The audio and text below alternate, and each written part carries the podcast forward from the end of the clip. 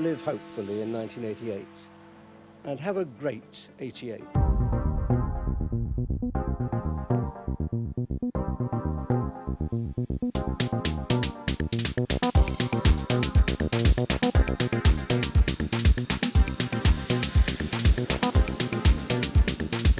Music and Culture, the 88 podcast, with yours truly, Wayne Anthony.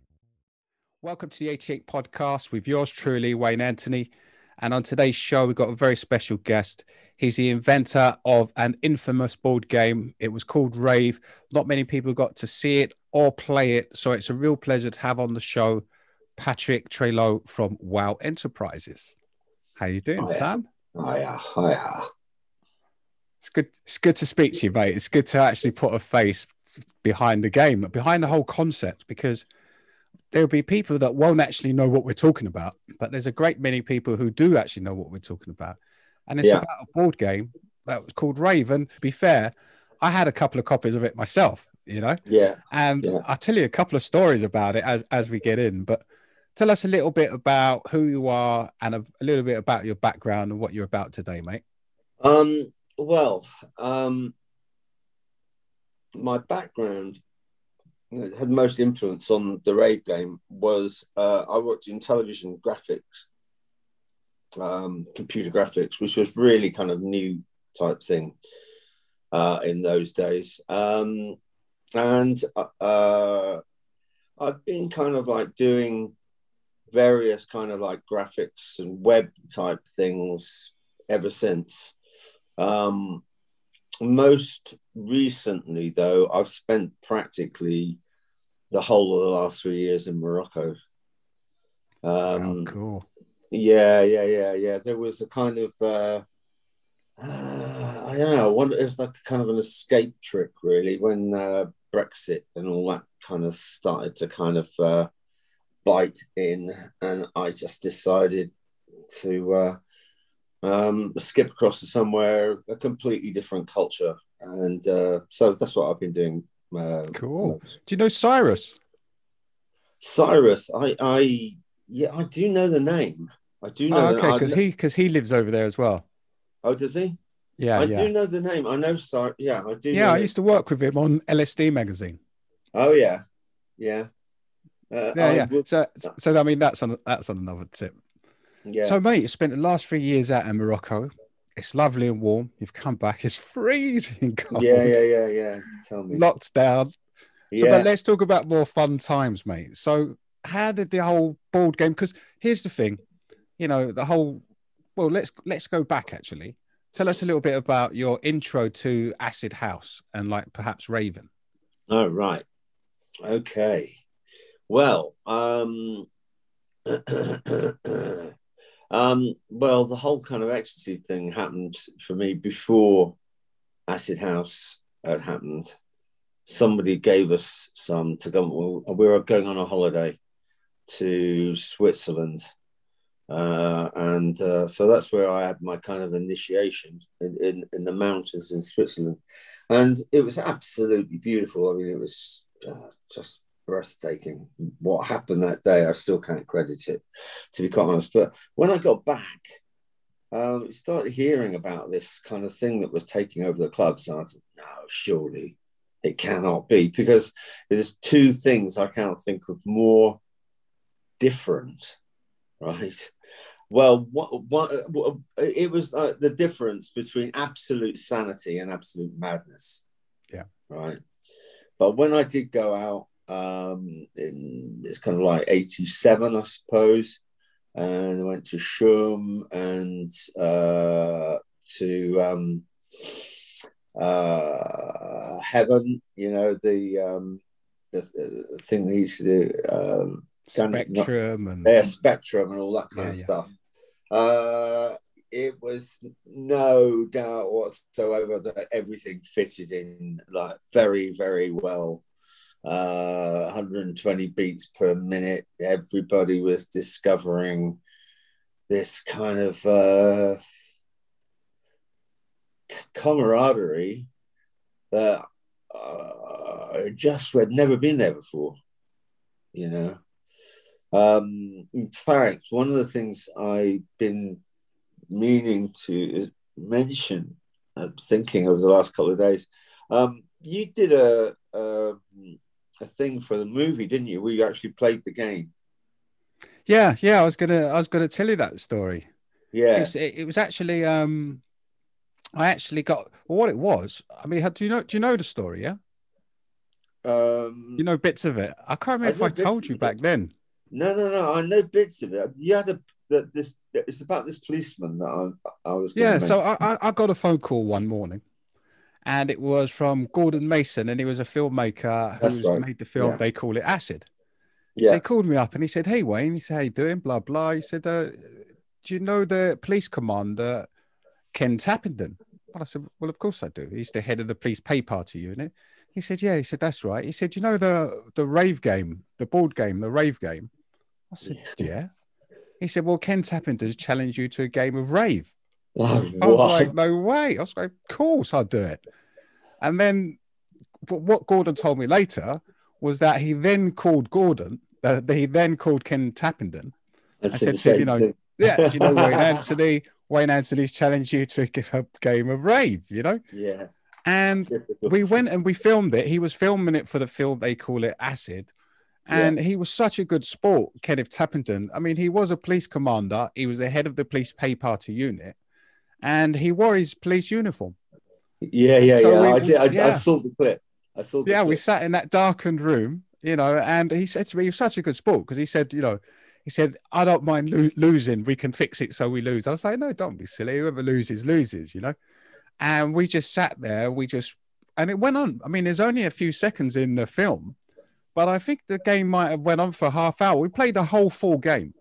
Oh yeah. And yeah, we played the whole game until I won. And then in between, we were talking about, you know, the concepts and the principles of Well, the game yeah. and how that related to real life. So that was that was a big moment, you know. Well, the, the reason I mentioned him because if I'm not mistaken, uh, uh, he is the same uh, police officer that um, that when the press was all going mad, they were all over it. You know, rave parties happening, blah blah blah blah blah. blah.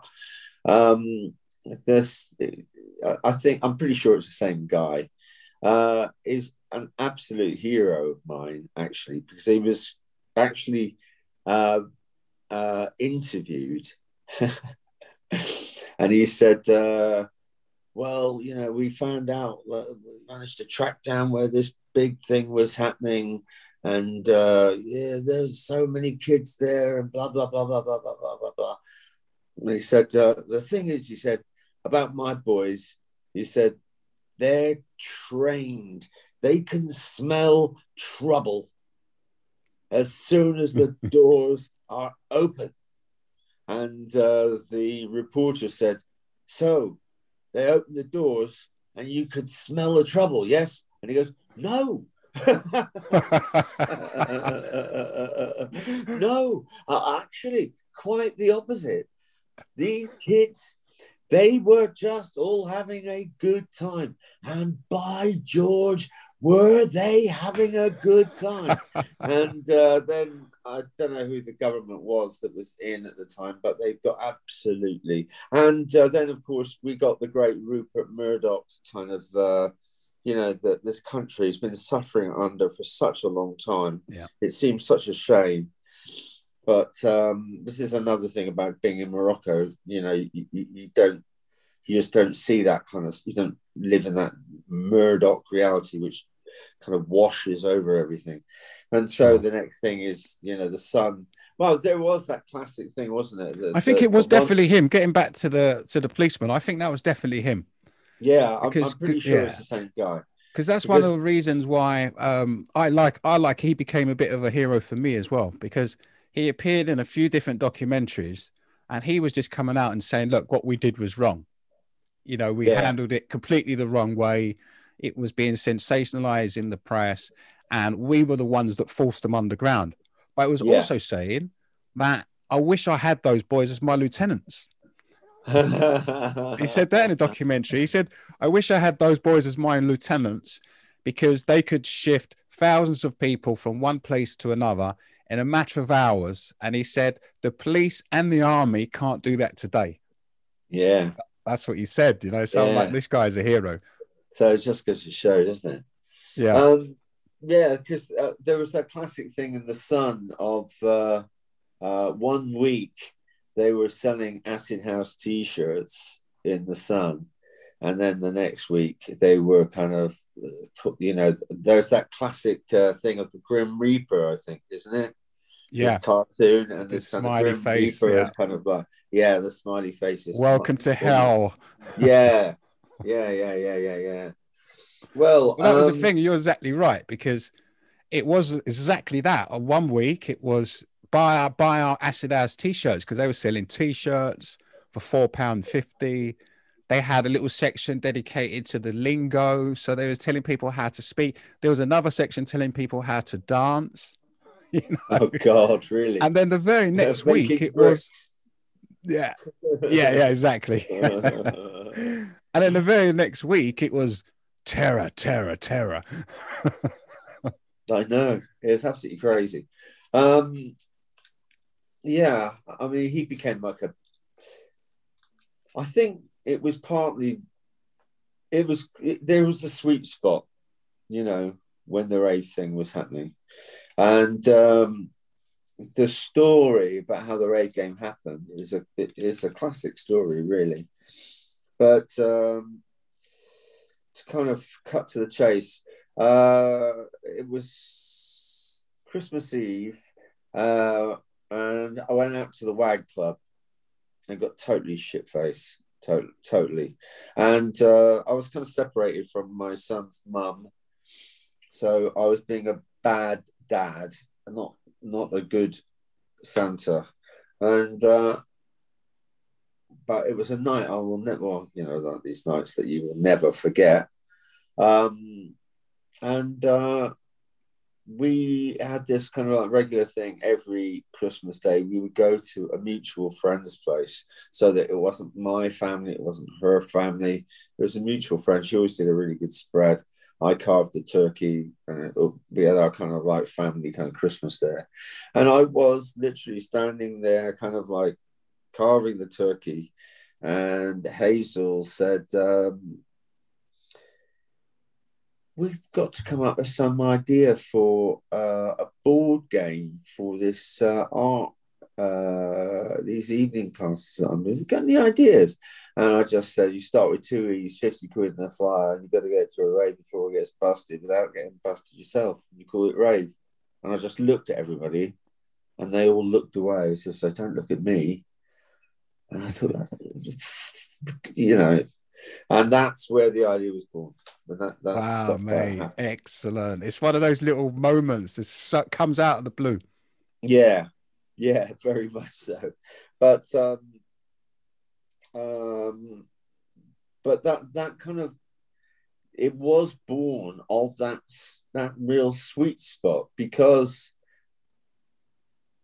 we all there's a whole bunch of things which are very different from what happened after the clampdown that I bracket them all together. Um, one, uh, which we've already mentioned, the fact that it was a game. You know, it was a game. Uh, anyone that hadn't done it wouldn't realize it, but anyone that had done it would realize it was a game. The police were after you, they were playing the game, they were trying to crack the codes before you did. Um, and then when they inevitably did turn up, you know, and the whole goal was that the party would be happening so big that it would be inviting a riot to try to close it down.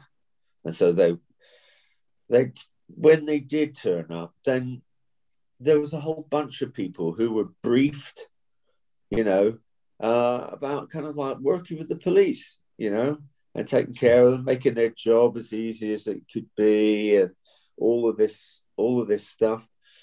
and uh, then they stood back and they watched, and then the, the, the that famous Sun headline: "Police stand back and watch while our children kill themselves." I think it said. Hmm. And Stuff worse. like that. Yeah, yeah. And uh, there's another guy that you probably, I'm pretty sure you would have heard of, if if if only because of his his fantastic name. He comes from the same the same era, and I was listening to him doing uh, a kind of Zoom thing the other day, uh, and his name is Doctor Professor David Nutt. That's a long one. I'm sure I've heard the name. Well, yeah, Professor Nutt from um, um, oh god, uh, which university is it? It's in central London. Westminster. Uh, no, no, no, no. It begins with I. Anyway, he was the drug czar. ah, okay. wow. Uh, and he was brought in by um, the Tory government to be a drug drug czar, imperial, Uh-huh. Yes, Right. yeah, yeah. And um, he, the, you know, it was all big hoo ha. We've got a drug czar. We're going to stamp out this evil menace. Um, uh, blah blah blah blah blah, and um, he then infamously submitted his report, uh, which said that alcohol was the most dangerous drug in our society at the moment, responsible for m- more deaths than anything else, uh, directly or indirectly. And that ecstasy was safer than riding a horse. Yeah, I think I remember that. And they sacked him. They sacked Yeah, him. I, yeah, I remember that. Um, and he now is, uh, I don't know how well you've been kind of following things, but um, we're now on the cusp of a kind of like psychedelic renaissance. You probably know that in in America, they've Yeah. been following Been building, for- isn't it? yeah, yeah, yeah, yeah, Ayahuasca, Iboga. yeah, yeah, yeah, yeah, yeah. yeah. and uh, he excuse me he is our um, he, he you know he, he, he doesn't work for the government anymore but he is doing a lot of studies at imperial with uh, volunteers and double blind test studies and all he's a really straight guy That is you know, he's interesting. got a little little moustache, bald head. I mean, he looks like the absolute typical government advisor, you know, kind of like anarchy type guy. And um, uh, he was uh, in a Zoom meeting that not that long ago, and they're talking about how things had changed. And well, uh, MDMA is being in the process of being legalized around the world, mainly for PTSD and for uh, um, re- relationship difficulties and things like that. There's one guy in England, in um, uh, Ben Sessa in uh, Bristol, that's actually legally now. Um, uh, been granted a license to do MDMA therapy. So, actually Wow. That's a big MDMA. step for England. Yeah, well, unfortunately, I mean, this is the this is the, the classic thing about Dr. David Nutt. Uh, all the way through this interview with him, he would come up with these different things, scientific research here, and what they discovered there, and working with this university over here, and combining their studies on this, and hoping to do that. But unfortunately, it has, has to be said, he came forward. Uh, there were quite a lot of times when he would be left just to ramble a little bit on his own, and he always came up with the same thing. He said, um, of course, yes, and it's all looking very exciting now, and it's been 30 years uh, in the offing, and everything's been prepared. Um, but I don't really see it happening in this country. You, know, you Hmm. don't get anyone that's. I have worked with the government. I no one has worked closer with the government than I have. I know what working with the government is like in this country. They're just the way he described. He said basically it's just a system where they have bullies at school. The biggest bullies end up going to the best schools, and everyone thinks that they should be bullied by them anyway. Anywhere else in the world, they'd be rioting in the streets. You know. Sure. Sure. So um, uh, the the upside of that, though, really is that um, you know I think we can kind of like start seeing over the next four or five years all around the world. There's going to be like, it's not going to be just like legal to take it at raves, but you know, literally. Sure, for therapy and counselling. Yeah, Well, that's the big um, leap, isn't it? That's the, that's the massive leap. So it's like yourself when it's been decriminalised in many European countries as well. And Yeah. what we're talking about here is we're not saying, you know, it's being decriminalised for people to use at raves, but the fact that it is being criminalised in certain country, it means a lot of these doctors and a lot of researchers they can't actually use MDMA in their research because it's illegal, isn't it? So yeah, yeah, yeah, yeah. so it's not just about recreational stuff. now they're calling it a breakthrough therapy. Yeah, incredible, huh? Yeah, they said Yeah. the last time they called anything a breakthrough therapy was Prozac, but they said this is just, you know, 10 times. You know, you're talking about a, person having one session, Sure. you know, and then coming out and saying, I've never seen it this way before. That's all I needed. One session. How many did you need? well, I told you about that time when I was when I was in when I went to uh, Switzerland. My God, I couldn't believe Yeah. it. I just, I just walking around thinking, this isn't cocaine. this is very, very, Yeah. very different. Very But different. uh, yeah, so um, so that's how the rave game was born. Um, so tell us about for people that don't actually know, yeah. So Yeah. what what was the whole premise of the actual game? well, I mean, I've got a Have you got one there? Excellent. Yeah, there's the actual kind of. There's one on eBay right now for 99 quid. Right, they they do tend to go for that kind of price. I, mate, Um, I sold one for 350 quid Really? in like 2007. wow. 350 wow, quid. Wow, wow, wow, wow, wow, wow, wow.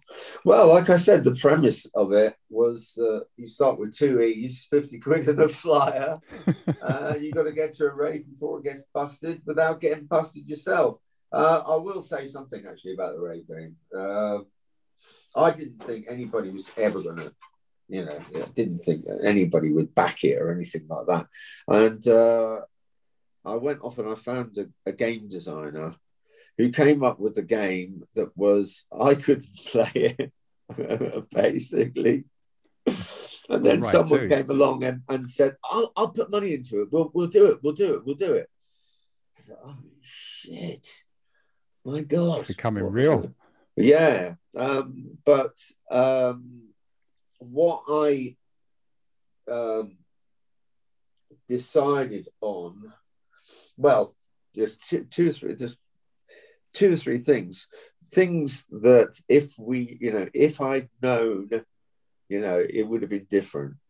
Um, none of us knew anything about producing a board game.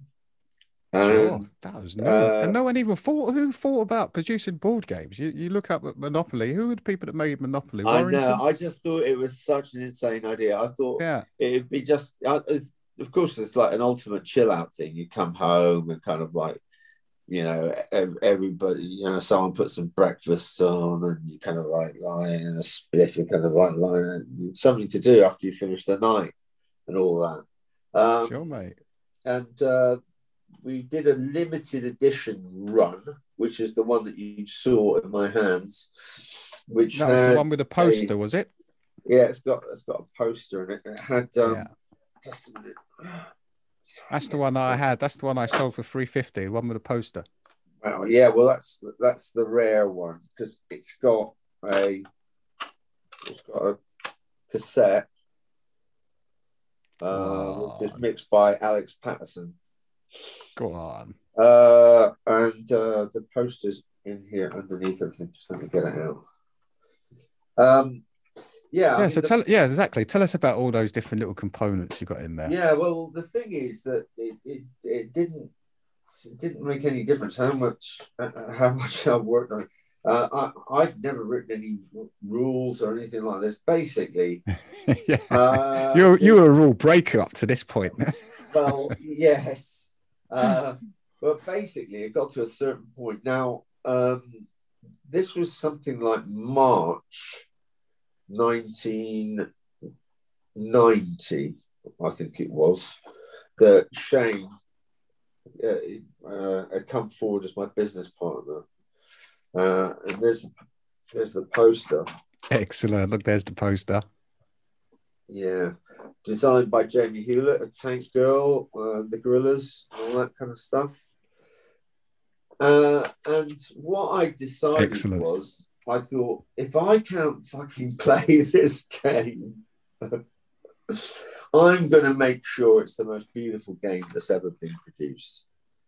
So Sure. what I did was then uh, I uh, got in touch with the uh, people I used to work for in a video editing suite, and I went down and rented their graphics machines and did all of the flyers. Excellent. Because that's another thing. Part of the game is there's loads of flyers and. Yeah, well, the point. The, the, Sorry, the go on. Show us them again. Sorry, mate. I was talking and the screen it's came up. Something about all these. There's something about these flyers. There's something about the uh, cassette that I just showed you. Uh, I haven't got particularly good glasses at the moment, so I won't be able to read it. But believe it or not, uh, every single flyer, if you look at it, it's got like there, it's got a wonky E on the end. Uh, this one has got a little planet kind of going around the E. Oh yeah, yeah. I got it. Uh, hearts. Um, there, the E has got two little hearts on it. So it's full of subliminal messages. I wanted it so that if someone was looking at it and they're tripped out of the skull, they would go, just you know, just you noticed that every single one of these has got he's done something funny to the E. Excellent. It's those small details, mate. Yeah, so there's like another one there, there, um, and then eternity too. There's a little thing above the E on there. So that was that, and um, the uh, cassette. Wow, I mean, what I wrote. Talk about you know above and beyond the Call of Duty. I've got stuff actually written on the back of the cassette it says recorded in glorious X surround. And then- Yeah. And it says something about how to best listen to this cassette. And it says something like getting a tinfoil hat and a piece of lemon, and then to be looking at a uh, television tuned between two dis- different channels with the headphones on squeeze on the lemon, and whammo! you Go are on, listening glorious X around. Um, Great idea, mate. It's a great Yeah, idea, and it's very much in the spirit of the moment. yeah, X around. There's all What's this that? small, all the small print. So much effort went into all that kind of stuff. Um, but really, uh, we were kind of like get, we're just getting that kind of like getting the basic idea kind of like on the table in about March. It was 1990, and it the, the aim was to get it in the in the uh, uh, game stores by um, by Christmas, I imagine. but it, it wasn't until something like September that we realized that we weren't doing it the way it should be done at all. The way you do it in the board game industry is you get your mock up, you, you get your pre production models, and you go along to the British Toy and Hobby Fair at Earl's Court in February. Okay. a month before we even met, right? And then they would take all of the orders for Christmas, and then you would work all the way through summer. You get everything all ready, all the distribution, and be out in the shops in September, and blah blah blah blah blah.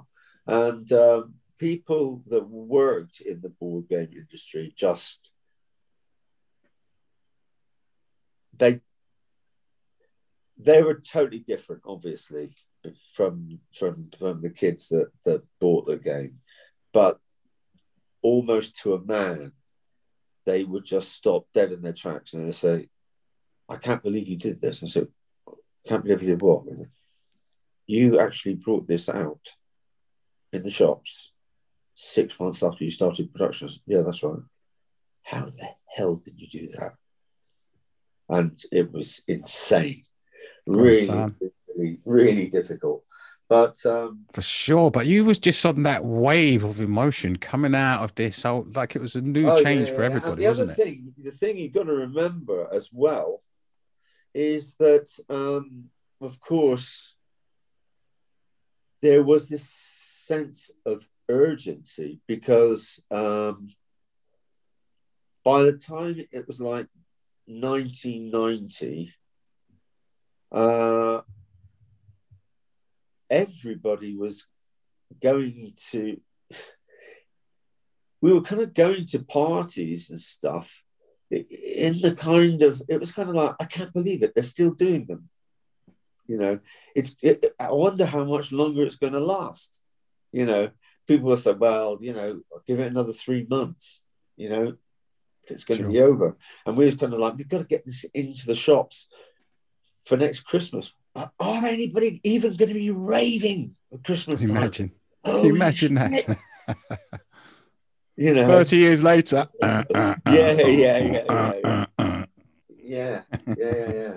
So um, there was all of that, um, uh, and uh, then I can. I think one of my proudest days was I had to go up to Virgin to deliver um, some boxes, some some board games, and uh, I was going up uh, the tube station at Tottenham Court Road, and uh, two kids. I was just going up this escalator, and two kids came up to me and said, "Excuse me, mate, can we buy one of those? Will you sa- will you sign it for us now?" And that's the first time I did an autograph on the rave game.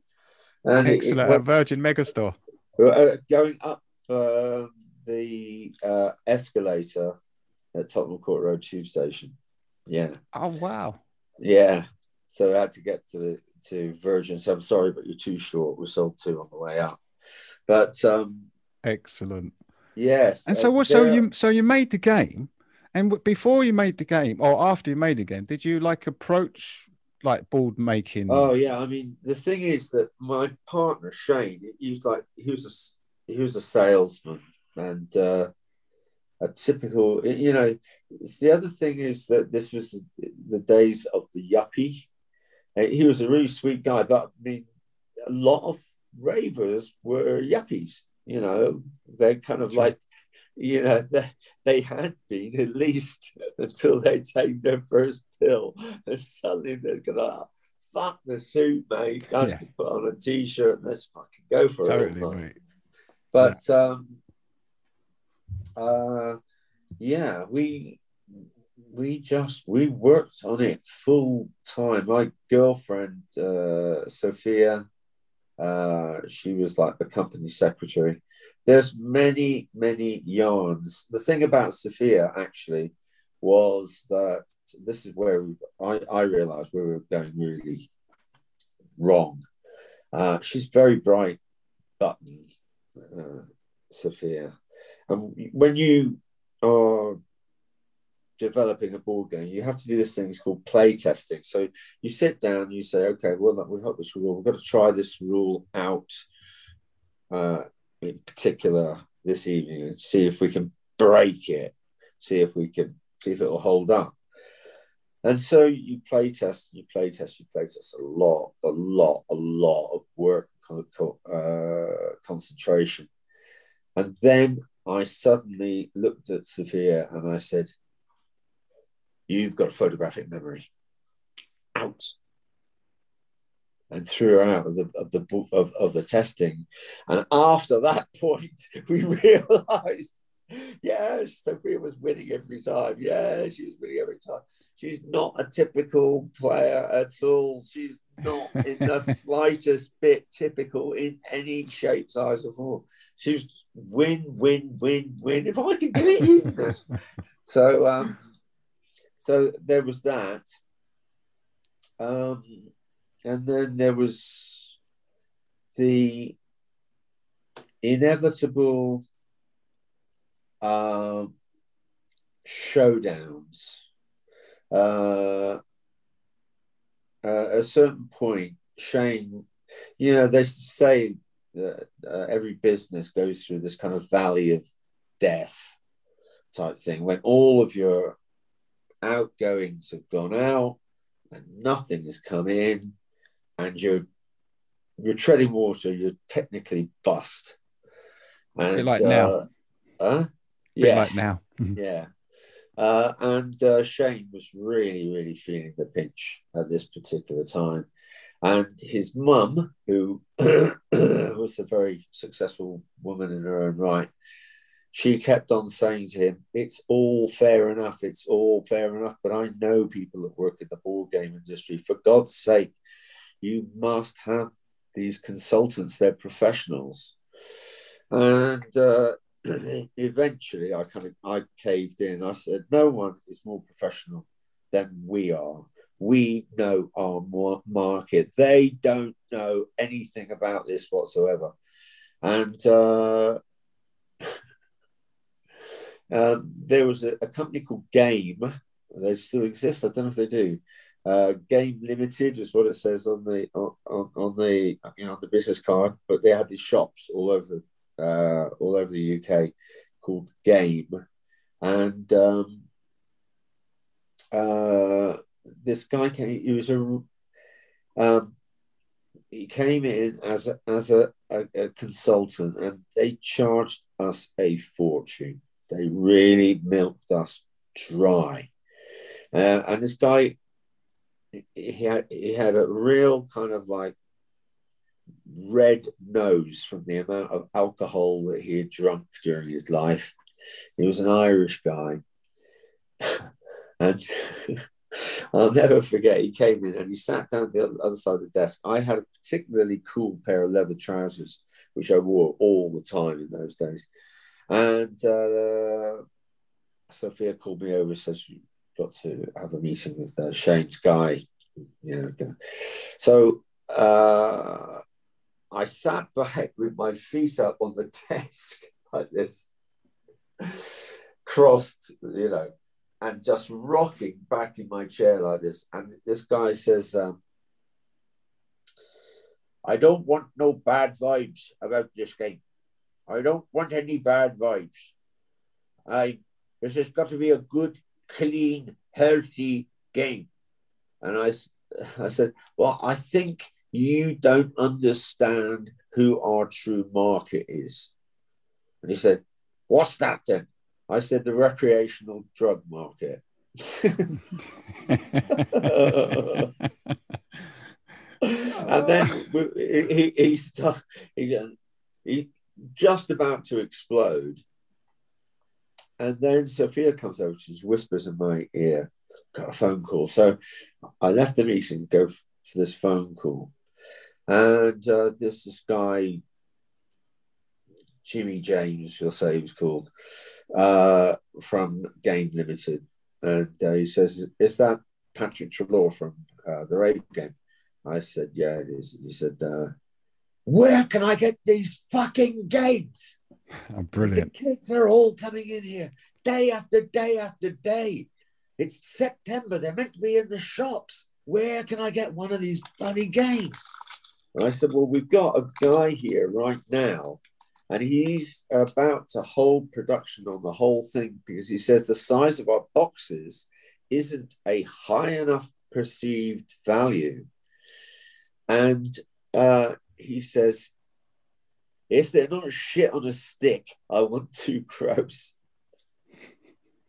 Excellent. So I went back into the meeting, put my feet back up on the table, and looked across at him and said, Have you ever heard of Jimmy James from uh, Game said, Oh, yes, he's a drinking buddy of mine. I know him well, I know him well. Oh, yes, we've been working together, all this kind of stuff. I said, He said, if it isn't shit on a stick, he wants two gross. Fantastic. and we eventually fought these guy, guys off, but they took a lot of money out of the company. They made things very, very difficult for us. Uh, but you know, those are kind of precious memories, which kind of like stay with you forever. You know. Sure. Tell us a Uh, little bit about all the different components and stuff because there's little different components, isn't there? You got your tape, you got your flyers. Well, yeah. I mean, basically, what you've got is let me just uh, unpack this a little bit. You have to excuse me. I've got a bit of a cold. Keep blowing my nose. I mean, sorry, I'm really happy that you did this podcast because I, I know you're suffering with a cold. So thanks for being on, mate. Um, yeah. Um, yeah. So you've got the board, which I'll just take out from here just a minute. The board is the only thing I didn't design. That was that was that was what I was lumbered with was the fact that you know we didn't have time to do a redesign. The guy that actually designed the board, it wasn't it wasn't what I wanted and I did actually redesign it later. I was hoping to bring out a remixed version of the game, Sure. but um, uh, And I imagine you would have Uh, called it the remix version. yeah, huh? I imagine you would have called it that as well. Oh, it was it was going to be called that the remix. Yeah, yeah. Um, but this is the original kind of like board Yeah, there's the board game. with Trip City in the middle, and these are all clubs. These Dayglow things around there, uh, and basically you start at a club with uh, one flyer, uh, fifty pounds, and two E's basically. Uh, now the E's, But you didn't call them E's, you called them something else, didn't you? yeah, energy energy tokens. but they had a great big E on them. so, I mean, Yeah. You got some there, yeah? I've got yeah, they're, they're all here. Uh. So then you would go out to a you on the back of the flyers. There were clues, and it would tell you to first of all go to a garage, and when you got to a garage, that was like a meeting point, and then you get another clue as to where to go next, and then you would gradually uh, follow these things around, and um, then as you were playing you had these separate cards called vibe cards, which are basically what's going on out there. Uh, this one says diversion. Move or place a diversion counter to a square of your choice. Peace pipe, typical. Peace pipe, turn on local constabulary, retain until busted, and gain five E's at police cell. Got a son?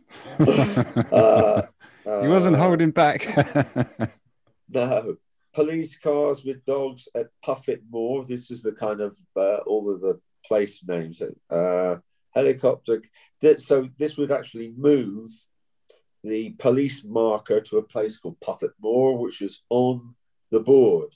If you were at Puffett Moor, you were busted. Go on. But if they landed next to you, you're in the paranoia zone. You just have to throw your E's away, but you wouldn't get you wouldn't get Go busted. on. That was the kind of logic. Uh, good And it was a man, it was like a, a, a little figure that you moved around the board as well, wasn't it? Yeah, yeah, yeah. They, they you know, it's difficult putting it all to pieces because um, Yeah, they- yeah, it, sure. it's all kind of like in these components. Uh, and I had a few things deliberately put in to make it a bit more kind of like, well, like this one. Good karma, hug to the right, fifteen pounds to each player when done. So if you got Nice. that one, it's, it's the person to the right, you give them a hug, you both get fifteen quid. Nice. So uh, Very nice. Interactive as well, huh? yeah, yeah, yeah. Mm. Flashback, mime and occupation or favorite pastime from a previous lifetime before throwing the dice. Player who guess- guesses correctly gets one E. Uh, Venetian, yeah, so this is a typical, this is a drug reference. Venetian mind meld tablet. Change position. All fires and money, energies, pieces, the lot with the player to your right for four moves. So that meant that you become the player to your right for four moves, and then you, a, a total mind fuck actually to try to play that one. And then Cool, man. uh, the stash card. Now there was two lots of stashes. Just a minute. There's stash meaning money and stash meaning drugs. And uh, I was just saying to someone the other day, actually, about this. My proudest achievement with the rave game um, was um, quite humble, really, I suppose. But I, I must admit, it gave me a real thrill. Um, I had these uh, uh, stash bags. They're the Oh, same yeah. bags as were they're they're manufactured by the same company that made Barclays money bags, coin bags.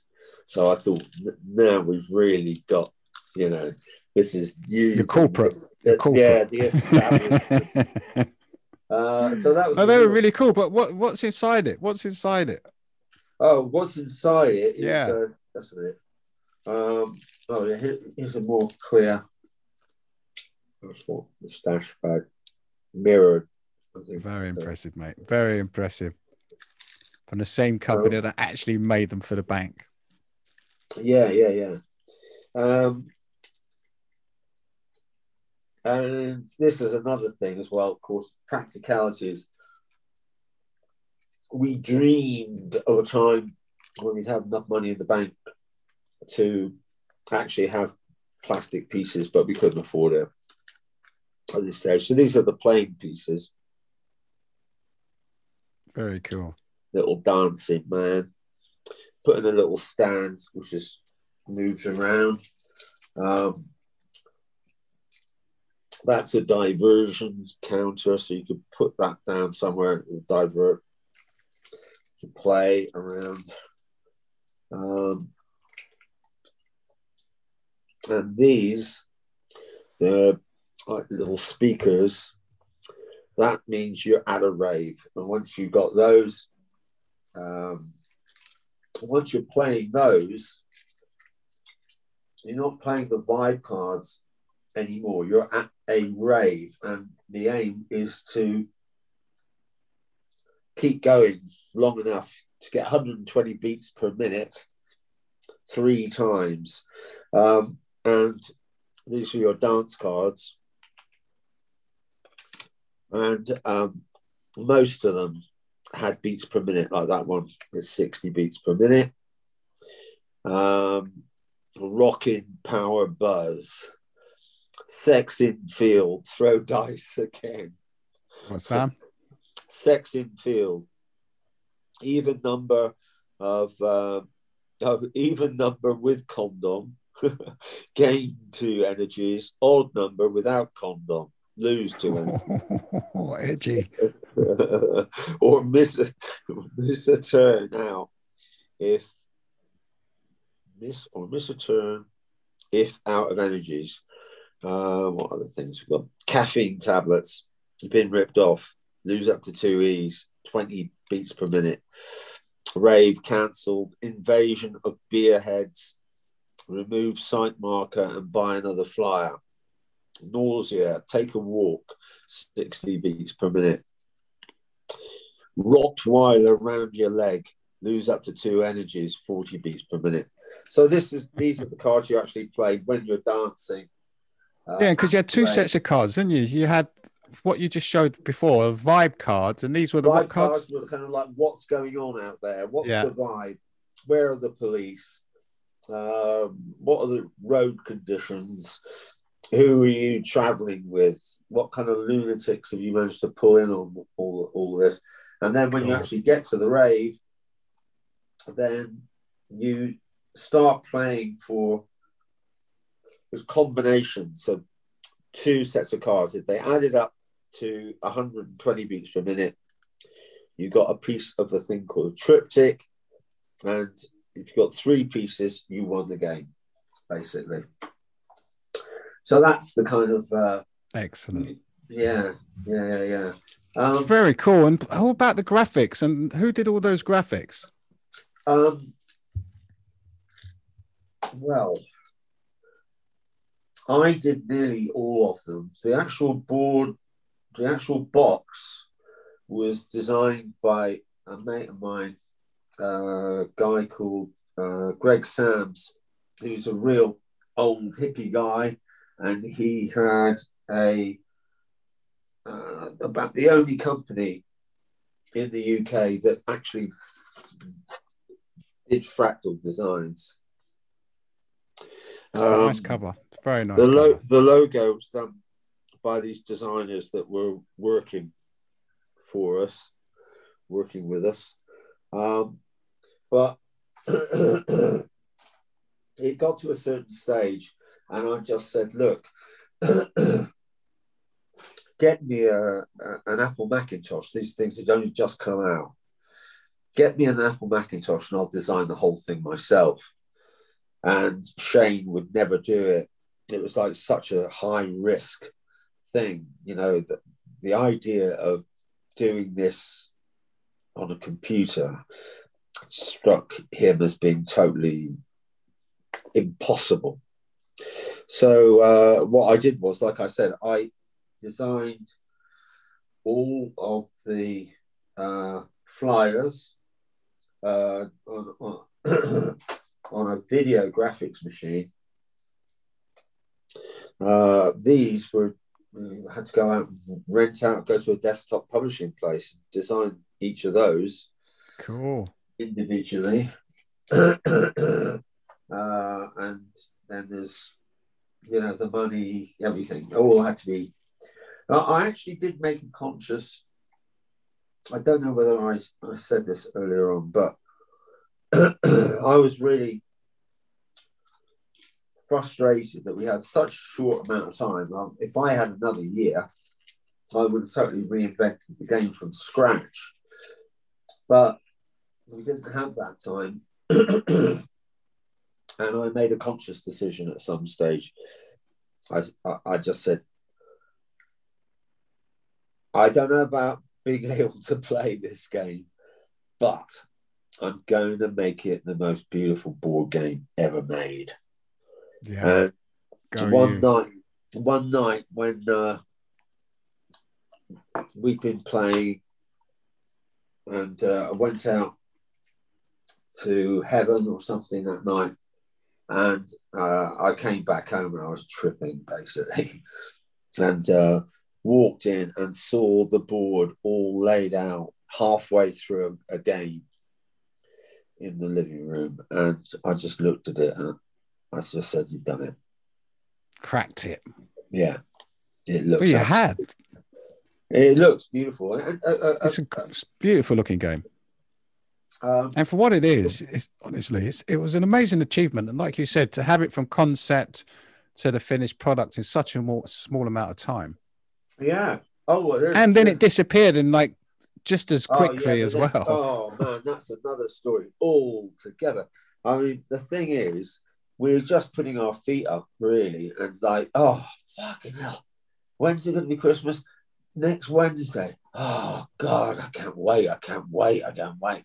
And then, you know, Monday or Tuesday night, the last board games go out, and then it's just chill out, and it's just Christmas, and uh, just relaxing and kind of like thinking about not thinking.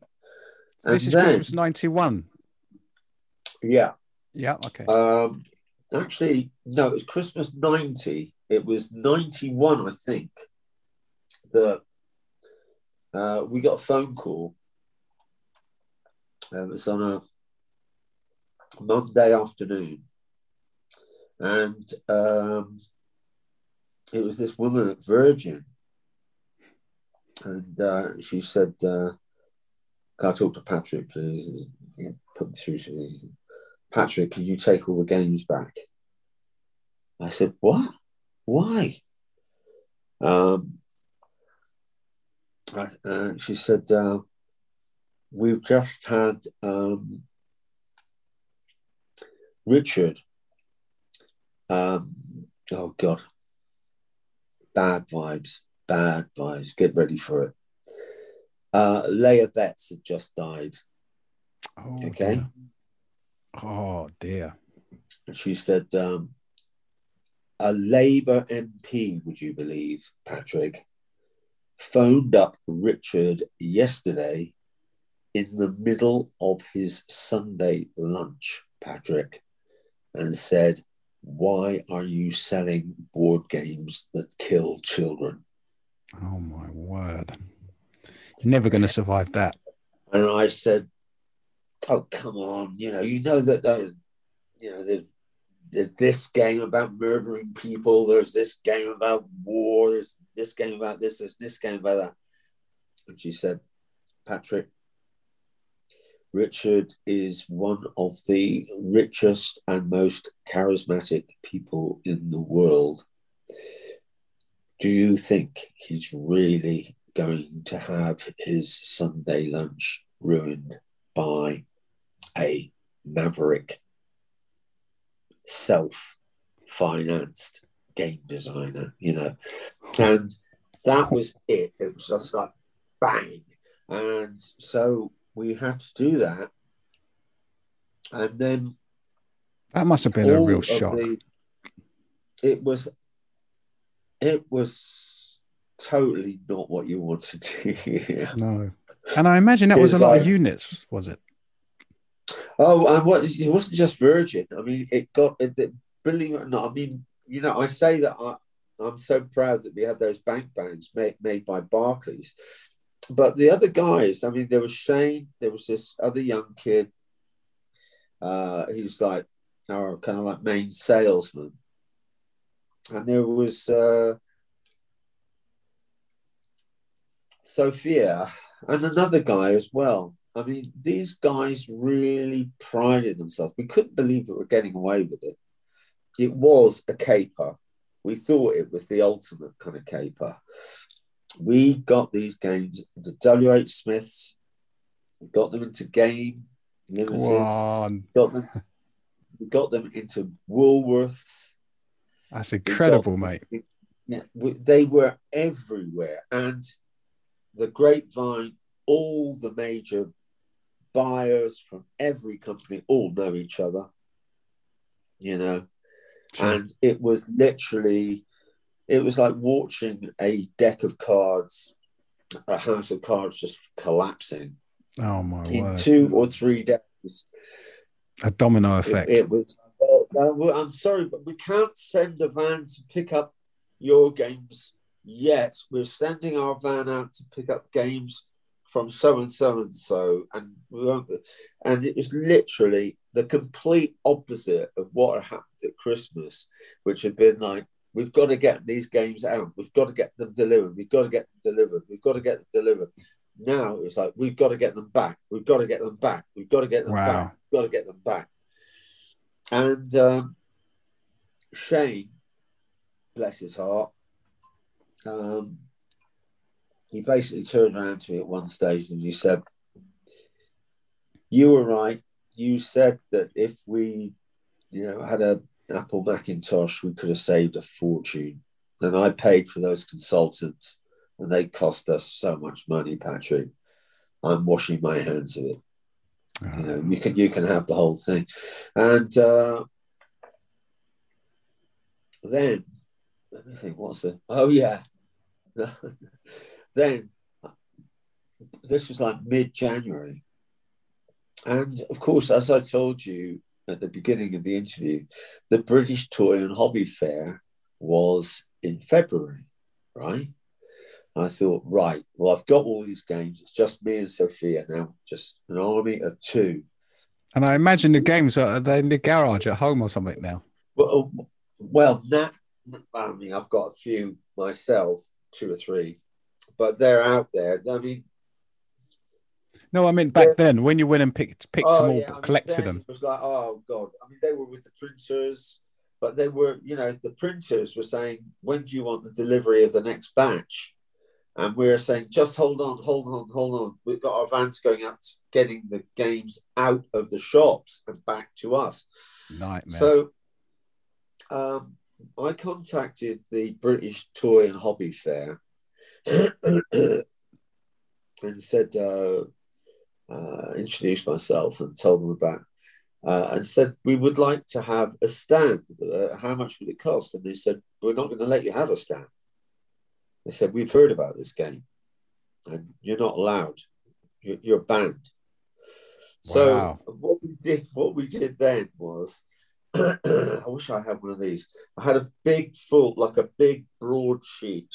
It was like, you know, like a twice the size of twice the size of this box, basically, like a newspaper broadsheet, and right, it says something like. "Game Game World Rocked by Acid House Board Game" or something like this. Wow, dude! Awesome, yeah. awesome, yeah, yeah. dude. And then, and then more and more and more of this kind of like cryptic stuff, you know, about these nutcases that are being.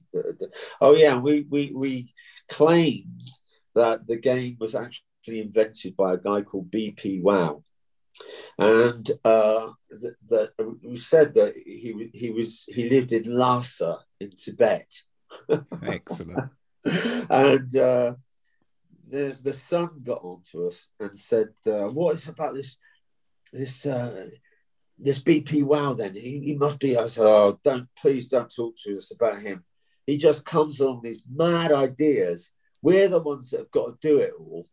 And then he goes and flies back off to Tibet again, right? When's he coming again? I said, oh, you'll be able to catch him. He's, he'll be coming in uh, Heathrow uh, four o'clock on Saturday morning, and they all turned up. Excellent, But what we what we did was we actually went along to the British Toy and Hobby Fair and squatted uh, a stand there. Uh, uh, and eventually got physically thrown out of the place. It's quality yeah. that you set one up, though. Well, they, they, they, no, no, we squatted it. They didn't know that we did it. We found an empty stand. We set it all up. We got all the kind of buntings and all this kind of stuff up, and and, and we were taking orders, you know. And Excellent. then I was walking along at some stage, and I heard this voice behind me go, "There he is. Who? Him? Rave." and then he's the acid king. and, yeah, and and they were literally kind of like kind of uh, marching, frog stepping me out, and me kind of like going out. That game promotes war. That game promotes murder.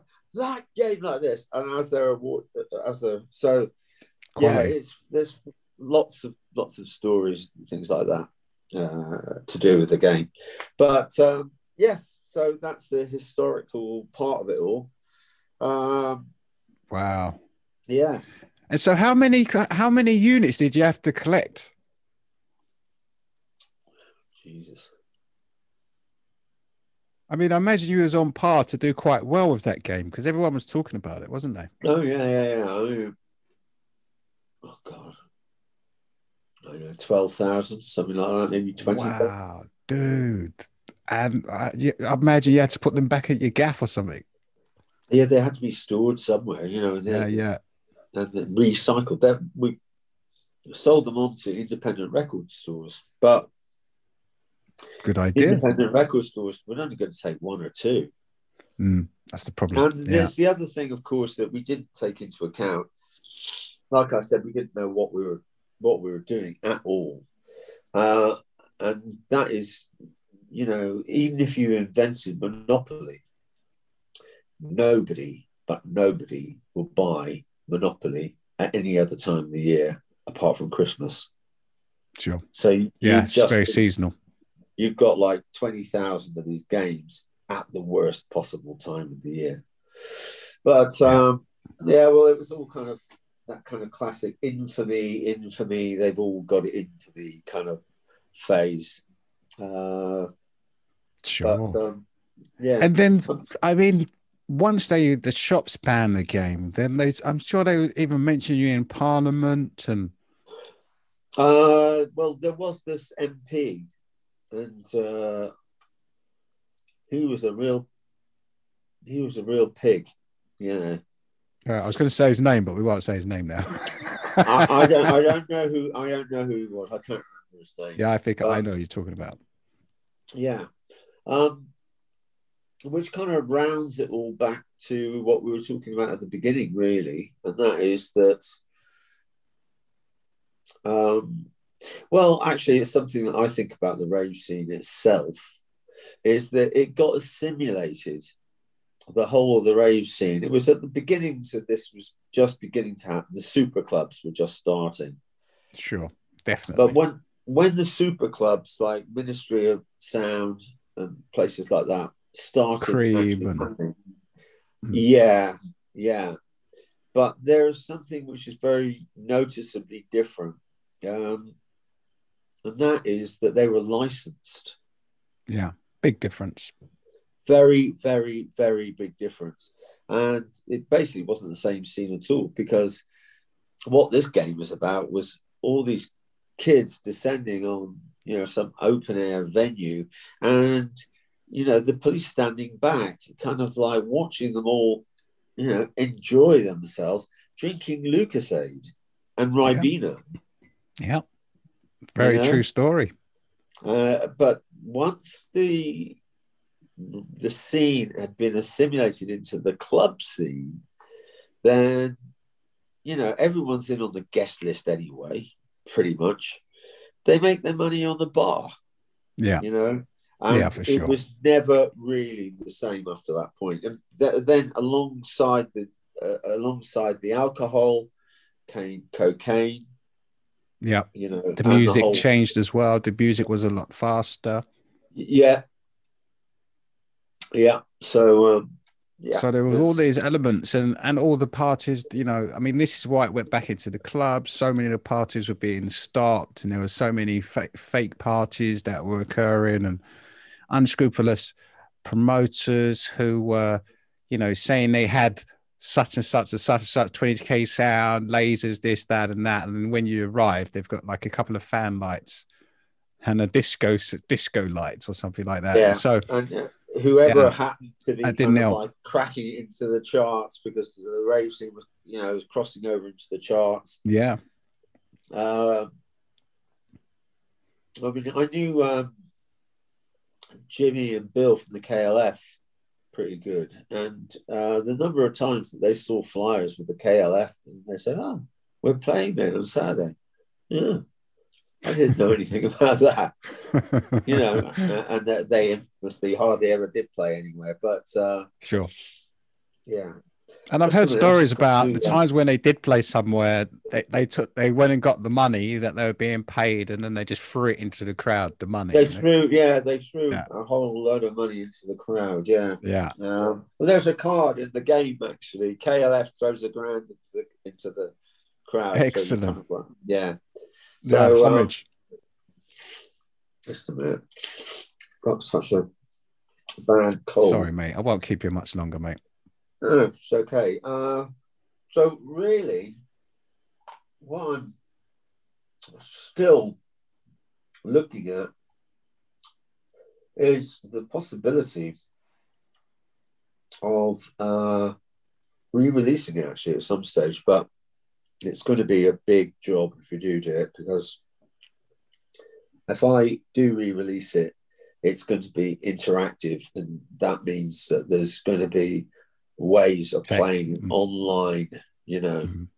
uh, um, and that means making it future proof. And you know, Uh, yeah, Um, you- you- you're looking at a good few years graft. Well, yeah, it's. I just look back on that one year's graft. I've never worked so hard in my Yeah. life. Yeah. You know, it was. Well, it's a huge achievement to get it to the market. well, and then to get it into. WH Smiths and all of those stores. Like looking back at it today, people will probably say, "Well, hang on, mate, you had things that were called X. X what what do you call the E's? uh, energy tokens. Yeah, it's you got your energy tokens. They actually have E on them. yeah, the big. You know, it's a rave game, and you got it into WH Smith. That's Yeah, Woolworths. That's a massive achievement, mate. yeah. Um, Okay, Virgin. We all know Richard. You know, so yeah, yeah, yeah. You W.H. like- Smith. Virgin's a kind of music. Virgin's a music store. You know, I mean, that, that's you know, that anything controversial is going to sell. Yeah. You know. Oh, just totally. Hold on. See if I've got the offending articles. Here we go.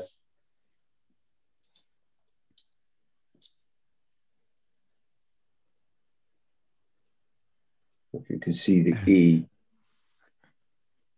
to hold it in a certain kind of light. Yeah, yeah, yeah. Oh, you can just about see it.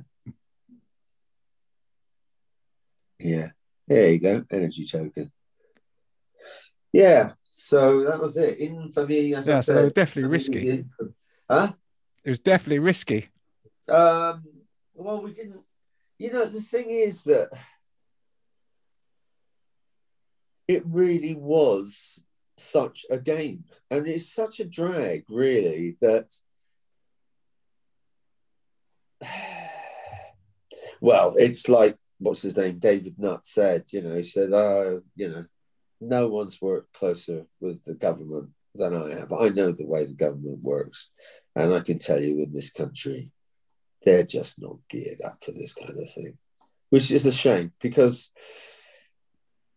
we all look back. I mean, it was horrifying at the time. Leah Betts, it was a complete horror. People were kind of like, it was all being peddled like, you know, kids dicing with death.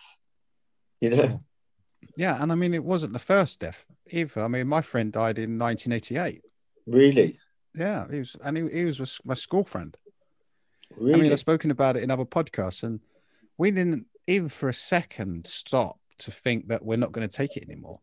You know, we planned the following weekend. We planned on taking it in his name. yeah, You know, yeah, yeah. and that Yeah. that's just the reality of it. You know, and that's what we did. And we we did a Genesis party, and we had his name up in lasers, and so we didn't even for a minute think about not taking it. But obviously, this is right. long before the Leah Betts thing. Yeah. Well, actually, it's funny because I look on the desk here just as we're talking. But um, actually, my kind of like big dream for the rave game, when it comes down to it, is uh, I had to deal with this whole illegal drug thing. And I came up with an idea for setting it in the future. So if it was in the future, it would be an illegal something or the other, but it wouldn't be a drug, uh, as we call it. It was suddenly, if it was Yeah. set in a science fiction context, suddenly you could be, you know, as risque as you wanted. And Yeah, uh, limit I- like limitless. You could, like you said, as long as Yeah. it's not called yeah, I mean, like EMDMA. movies about people taking drugs in the Yeah. future. It's not promoting drugs; it's promoting some science fiction. Yeah. Yeah, anyway, I, I did a uh, a- a master's, uh, an MA, uh, based around this concept, and uh, I just saw this picture. It's just on my. Uh, oh I just noticed all these little notifications are coming up. Um, and uh, here's a picture of me when I received my master's, and look carefully at the face. I was on an E at the time. Oh. Oh, shit. Grinning from ear to ear. Uh, so there you go. Yeah. So, absolute classic photograph, mate. Yeah, yeah, yeah. So I've got another one like that actually, which uh, I've actually replaced the eyes with like uh, smiley eyes and a big grin. It looks, it looks pretty much satanic. Quite sad. Excellent. anyway, that's that's about as much of a potted history as I can possibly kind of. Sure, mate. Well, it's been interesting, mate. It's been interesting. There's so much current interest in the game. All people that collect flyers and stuff, they all want they all want a copy of the game, basically. How many would you say that you you produced in the end? Uh, twenty thousand, uh, and then there was the extra lot. So there's about twenty five thousand, would you say? Yeah, something like that. Twenty five thousand. Between twenty and twenty five thousand rave board games out there in the world. Uh, not now. I mean, no, board games are you know they've become collectible, but by dint of the fact that you know they're made of cardboard and they're so easily screwed up. You know, people who yeah, do but a take of care time, of. I, yes, right. I think a lot of these lot though who are buying them, they're not playing them. You know, as you said, they're, the- they're collecting them. yeah. They, They're like, I'm going to give this to my kids. You know. Yeah, yeah. That's nice. Yeah, thought. that's what a few people have said to me. Oh, I'm I'm giving this to my kids. Yeah. Well, there is a copy on. of the V&A. Excellent, Yeah. excellent. And you know, they've got a copy of my book, Class of '88. They put it in a time capsule beneath Museum of London. Oh, really? Yeah, that was like that- in 1999, and I think, um, and it was for like hundred years. So Wow. you know, long after I've gone, they're going to dig up my book and be like, "Oh, seemed like they had a good time back then." Cool. Yeah, yeah, yeah, yeah, yeah, yeah. Cool. But um, Uh, well, oh, that's cold. I'm gonna sneeze.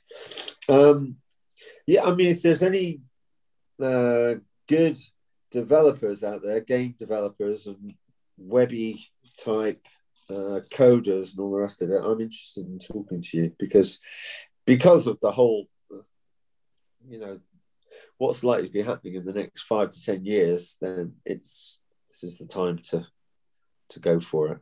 on the Sure, second. and with with any luck, there's someone out there with a bit of tech that just need a nice little project to actually, well, yeah, yeah, yeah, proof of concept. with people that can uh, kind of uh, kind of uh, do uh, the kind of magic, you know, with code that would be able to, you know, play the game as a board game, but also have it kind of uh, working across the internet as well. That's what I want Sure, to do. I'm sure. I'm sure there'd be someone out there. Did you see they on on? I can't remember what the name of the website is, but someone uh, has put like this uh, TB 303 machine Oh yeah, online, and you can actually play it online, oh yeah, yeah, literally yeah, yeah. through a web browser.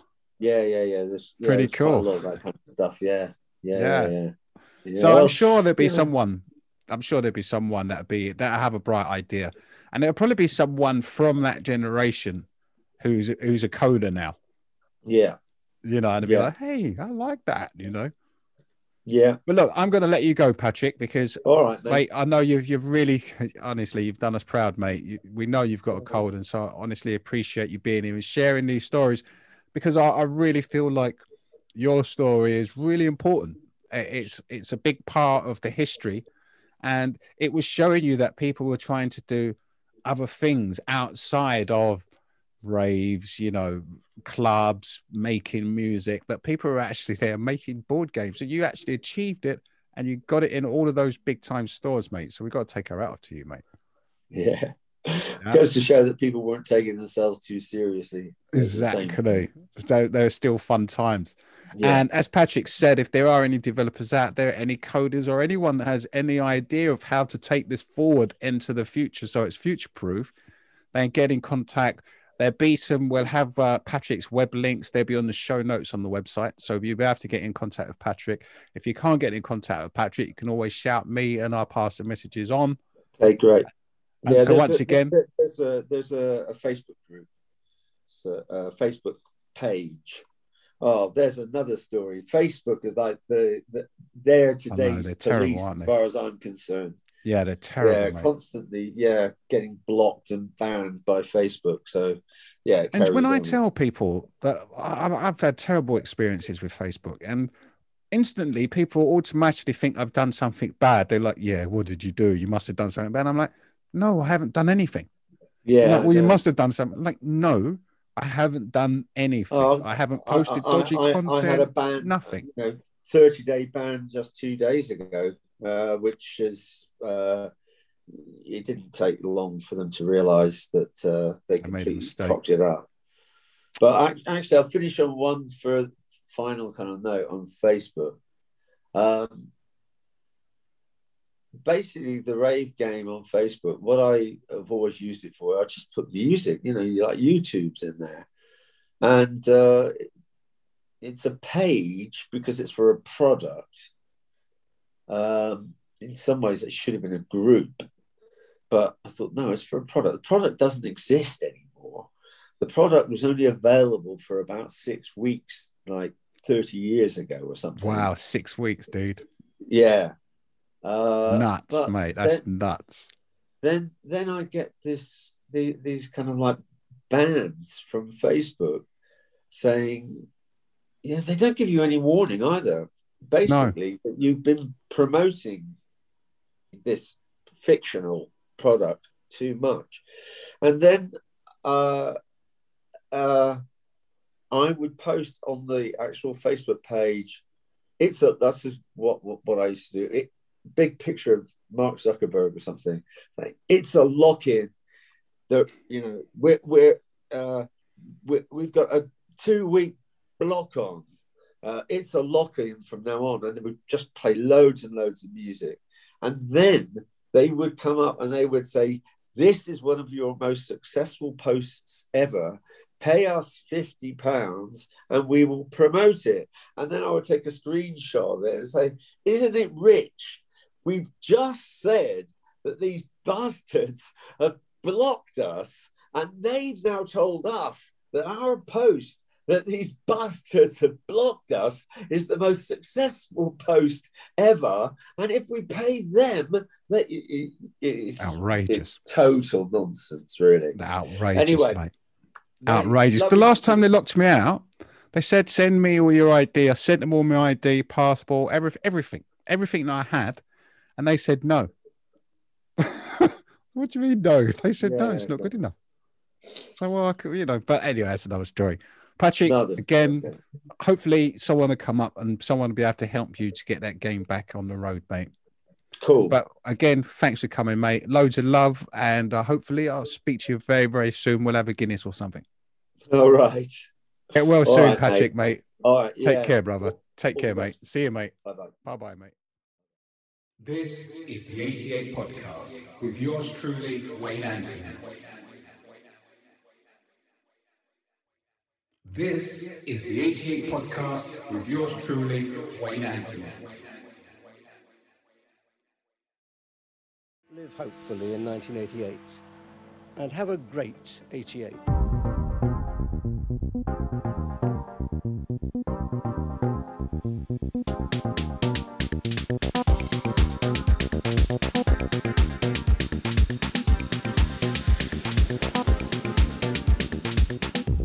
And culture, the 88 Podcast with yours truly, Wayne Anthony.